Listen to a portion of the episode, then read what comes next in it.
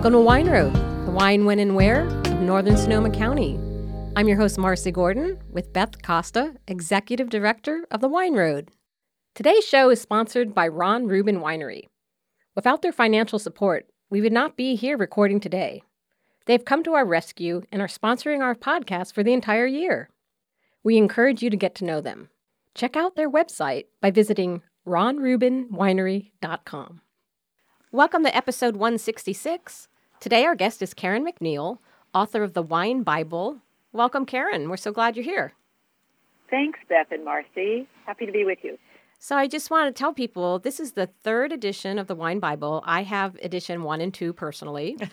It I, I have edition one. It's kind of ragged. yeah, it's a, it's a great resource. And, um, and now it's in color. And Karen, I have to say, why? The color, it really makes it pop. It's just amazing. Um, tell us a little bit about what went into the third edition?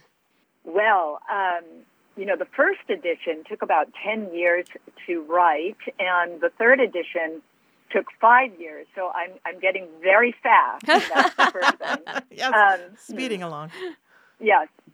But, um, you know, the world, as you both know, because you know wine well, um, the world of wine is so big now. Um, you really uh, it's almost getting hard to be a globalist like me because you, you know, on the one hand you have to know Croatia, but on the other hand you have to know South Africa and England and China, and then all of the classic regions: France, Italy, Spain, Germany.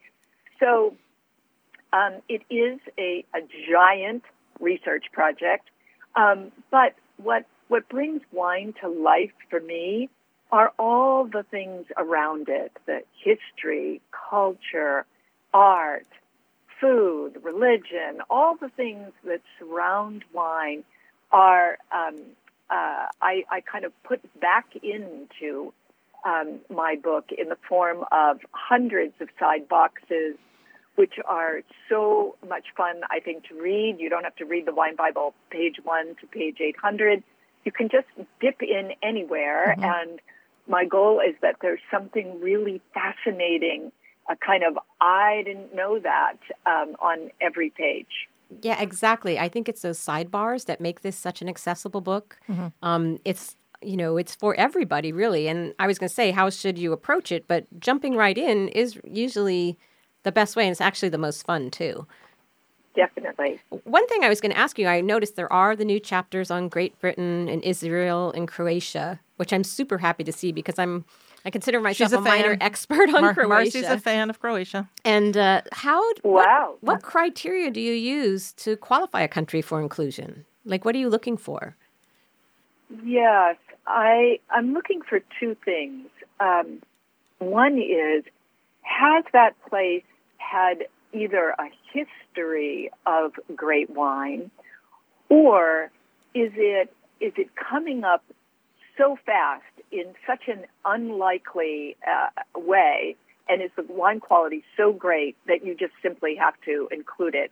Right. So, uh, an example of the latter would be um, Southern England. You know, 20 mm-hmm. years ago, no no book on wines of the world probably ever felt the need to include Southern England Right. But Southern England is the brother, yeah, it's the brother of Champagne. It's the same band of limestone uh-huh. underneath Champagne that arcs up over Paris, uh, outcrops on the white cliffs of Dover, and then runs under um, Southern England. And those sparkling wines in the last few years have just become sensationally good. And in the case of a place like Croatia or Slovenia, you know, these countries were uh, historically part of the Austro-Hungarian Empire, and during that time, these those countries, uh, the countries of the Austro-Hungarian Empire, made the greatest wines in the world. We don't, we haven't known about them for many decades because uh, all of those countries were under communist rule for decades. And under communist rule, the goal was just to make you know, passable wine, serviceable wine for as many people as possible, right. not necessarily great wine. So countries like Croatia now, though, are going back to their roots of making great wine. And so that is you know, that's super exciting and historically important. So um, I would say those are the two main criteria for including uh, a place in the wine Bible. Absolutely. And even that's where we get our American Zinfandel is from the Crljenak Kaštelanski or the Tribidrag of Croatia. So certainly deserves to be in the yes. wine Bible. Um, what do you exactly. see? Um, what do you think the next wine region waiting to break out is? What do you see? What's on your crystal ball for that? well, um, I think two regions that we don't know here in the States, we don't know very much and we don't see them a lot are um, Romania and Bulgaria. Those two regions make a lot of wine and they are probably in line after, let's say, Croatia and Slovenia. Um, another important region is Turkey. Um, you know, Armenia is already sending wine to the United States, and Georgia certainly is. Mm-hmm. But um, uh, Eastern Turkey was, along with Georgia and Armenia and Azerbaijan, one of the early domestication sites for for grapevines. And Turkey has a long history before um, uh, Islamic rule, a long history of making grape wine. So Turkey might be in in the running. And then, you know, we haven't nearly yet explored all of the possible places in China, which is such a big country. Um, and there are already uh, fantastic regions in China making fine wine. So um, there are there are several places I think on the radar. It's almost like your next edition is going to have to be two volumes. exactly. Well, yeah. I mean, I'm trying actually to keep it to one volume because, um, you know, you feel like you could keep writing and writing and writing right. because yeah. as you're writing, you become even more fascinated by certain places. But then I kind of turn the binoculars around and think, but what would be good for wine drinkers? What would be right. wonderful for them? Right. And I think today, you know, to do a two volume book, uh, you would really reduce the number of people in your audience right. because that would seem you wouldn't be able to then just yeah, yeah, throw the book in the trunk and take it with you. Yeah, exactly. Um, so I do love the yeah. color. I mean, it really. I thought, well, how big a difference is color? It makes a huge difference. These maps, everything pops. It's just gorgeous. Brings it to life more. I I feel like um, I'm always interested to know how it is, especially someone at your level of of you know this much knowledge and the of the wine community. What spurred your interest to begin with? I mean, was it were you 20 years old and had some epiphany with wine, or what started you down this path? I think I was 15 years old, and it was Bulgarian red that cost 89 cents. But um, yeah, no, I started very humbly, and I did not have uh, parents who drank wine. Um, you know, I I often don't quite know how to answer that question. I wish I could say, oh yes, I had an uncle who poured Chateau Lafite for me, and that was the moment. But um, my love of wine grew um, from a very humble start, and it grew sort of organically. I I loved. I've always loved food, and I I love the fact that wine and food together, two of the greatest pleasures in the world, are accessible to everyone. Right? I mean you don't have to be a rich person mm-hmm. to have really a phenomenal glass of wine or uh, an absolutely delicious dish of food. And, and yet these two things give, uh, you know, uh, such enormous pleasure, simple pleasure.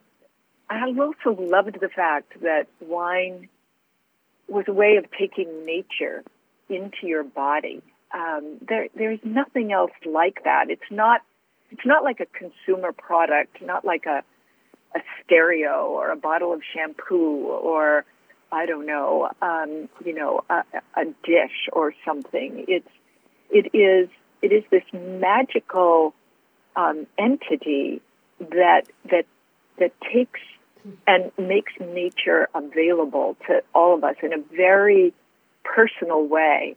And I, I guess the, the philosophy of that, the idea of that, I've always found enchanting and compelling and and just fascinating.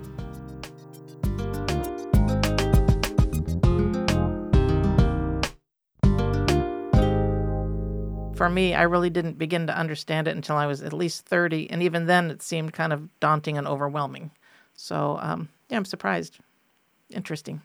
well, you know, wine is a little daunting sometimes, and yeah. I'm glad, you know, um, I, I I'm glad that I did not realize when when I was 20. right. I'm glad that I did not realize how, how far this can go. The world of wine is right. Yeah, because I would have been completely overwhelmed. Uh, yeah. Uh, but luckily, I you know, you, but you you realize that like food, you just start someplace, right? Right. Yeah. You right. you start so you know you you take a bite of a banana. Now you know what bananas taste like, right. and at some point you know, you'll know what veal tastes like, or I, I don't know. But one by one, you try things and you spend a whole lifetime eating different foods and discovering different flavors. And nobody finds that too uh, intimidating to do. And I think wine is just like that because, you know, wine is merely liquid flavor. Food is solid flavor, and wine is liquid flavor. Uh, there's there's uh, there's not um, if you approach it that in that simple way, then I think um, it becomes easier to think about. I think yeah, I, that is exactly right. That's how I talk to people about wine now. It is just one at a time, and and decide what you did or didn't like about that particular one wine, and just kind of keep going from there. You know, Karen, I've heard you speak at different conferences before, and you have such an interesting story about how you really came into wine, broke through into this industry. Have you ever considered writing a memoir? I have. Uh, just recently, I've been thinking about that. So I don't know if I will or not, but it's um, it's in it is in my mind yeah. because um, I, I do have a, a bit of a circuitous and unconventional um, way of, of coming into the industry, and I I think you know uh, about a book like the Wine Bible that if I could do it, and it was really unlikely that someone with my background could have ever done something um, as as big as this, then you know uh, there's a I don't know there's a story there because it means other people could do it as well. So so I may. Well, we'll I see. encourage you. I'm all for it. Thank you. Thank you. She's like, okay, sold. yeah, uh, definitely. Well, I tell you, if I ever run for public office and I have to be sworn in, I'm swearing in on the wine Bible. Because oh, you know, good idea. I love that. Thank you. There's no law. Actually, I looked that up. There is no law requiring a religious text. It can be anything. So maybe, you know, if I get elected to city council, wouldn't that be great? You should promote that, Karen. Yep, Everyone swear into Bible. office on I, the wine Bible. Thank you. That is great. I, a, a few years ago, a friend of mine uh, got you know a license to marry uh, two friends of ours, uh, just to be the sort of the the pastor, I guess, mm-hmm. for the for the day. And instead of having them, um, you know, he had them place their hands on the wine Bible yeah. and he married them. it was very cute. I love it. yeah. Ah, festive right out of the gate. Look at that. Right on the cover, over 800 thousand copies sold. I know it is. It is in the authoritative, you know, tome of our industry. I think uh, everyone I know has a oh, copy. Definitely. So when I first started, this is the first book that someone gave me, the version one. Yeah. So this is just available through all the channels, Karen. I mean, we'll put a link into our show notes so people can find the book and also uh, to your site so people can learn more about you. What else? Is there anything we should know or our listeners should know? Yeah. Well, um, you know, yes, you can get the Wine Bible anywhere books are sold, but if you would like a, a personalized and signed copy because you plan to give it to someone, mm-hmm. um, then you can get one by going to KarenMacNeil.com. Or I have a free digital newsletter um, called Wine Speed, dot one word, wineandspeed.com It comes to your inbox every Friday. Oh. It is Yeah, free, and we have about 40,000 subscribers. Yeah. Um, Marcy's So, one of them. uh, Yeah, I'm one of them. oh, good, good. well, you it's fun, right? yeah, definitely. I love Wine Speed. Um, yeah, we'll put a link to that in our show notes. We'll put a link to the site, to the book, and I think we're reaching our time. Thank you so much, Karen, for taking the time. We love the book, um, Wine Bible. Well, Great. just having you on the show, I Yeah. thought, oh, excited! I have an excited reason to come to the studio this morning. Yeah. this is great. Thank, you so much for joining both. us. hmm All right, Beth and Marcy, thanks so much. Okay. All right. Bye-bye. Bye-bye. Bye.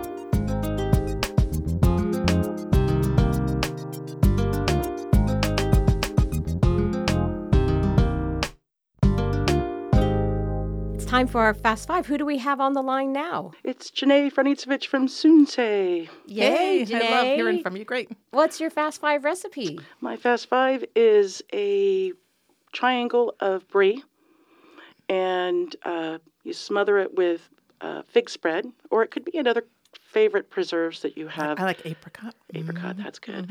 Uh, chopped walnuts, and then you um, you encase it just really crudely. Doesn't have to be nice and neat in um, pie dough.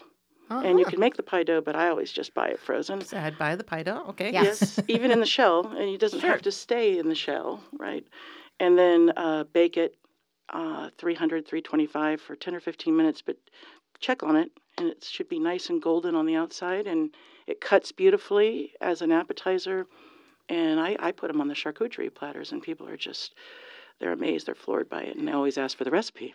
That sounds delicious. Well, now you hear it's here, folks. the That's recipe. super simple. I love it. Um, what wine do you pair with that? Oh, you could definitely have that with the Malvasia Nera. Yeah. Okay, sold. Definitely. and definitely the fig jam. Oh, yeah. Because that's that's Tie-in, very the Thai. Dalmatian Yes, thing, very yes. Dalmatian. Awesome.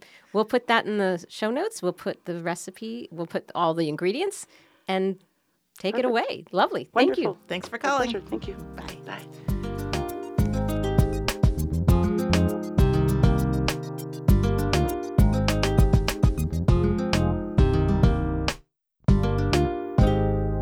So uh, that was awesome to have Karen on the show. Yeah. I mean, that was how cool. It's like, you know, I'm a fan. Yeah, no, it's it's such a well-known book. It, it's really fun. yeah, that was awesome. So the only thing that I really wanted to mention is that um, barrel tasting tickets will go on sale in about a week.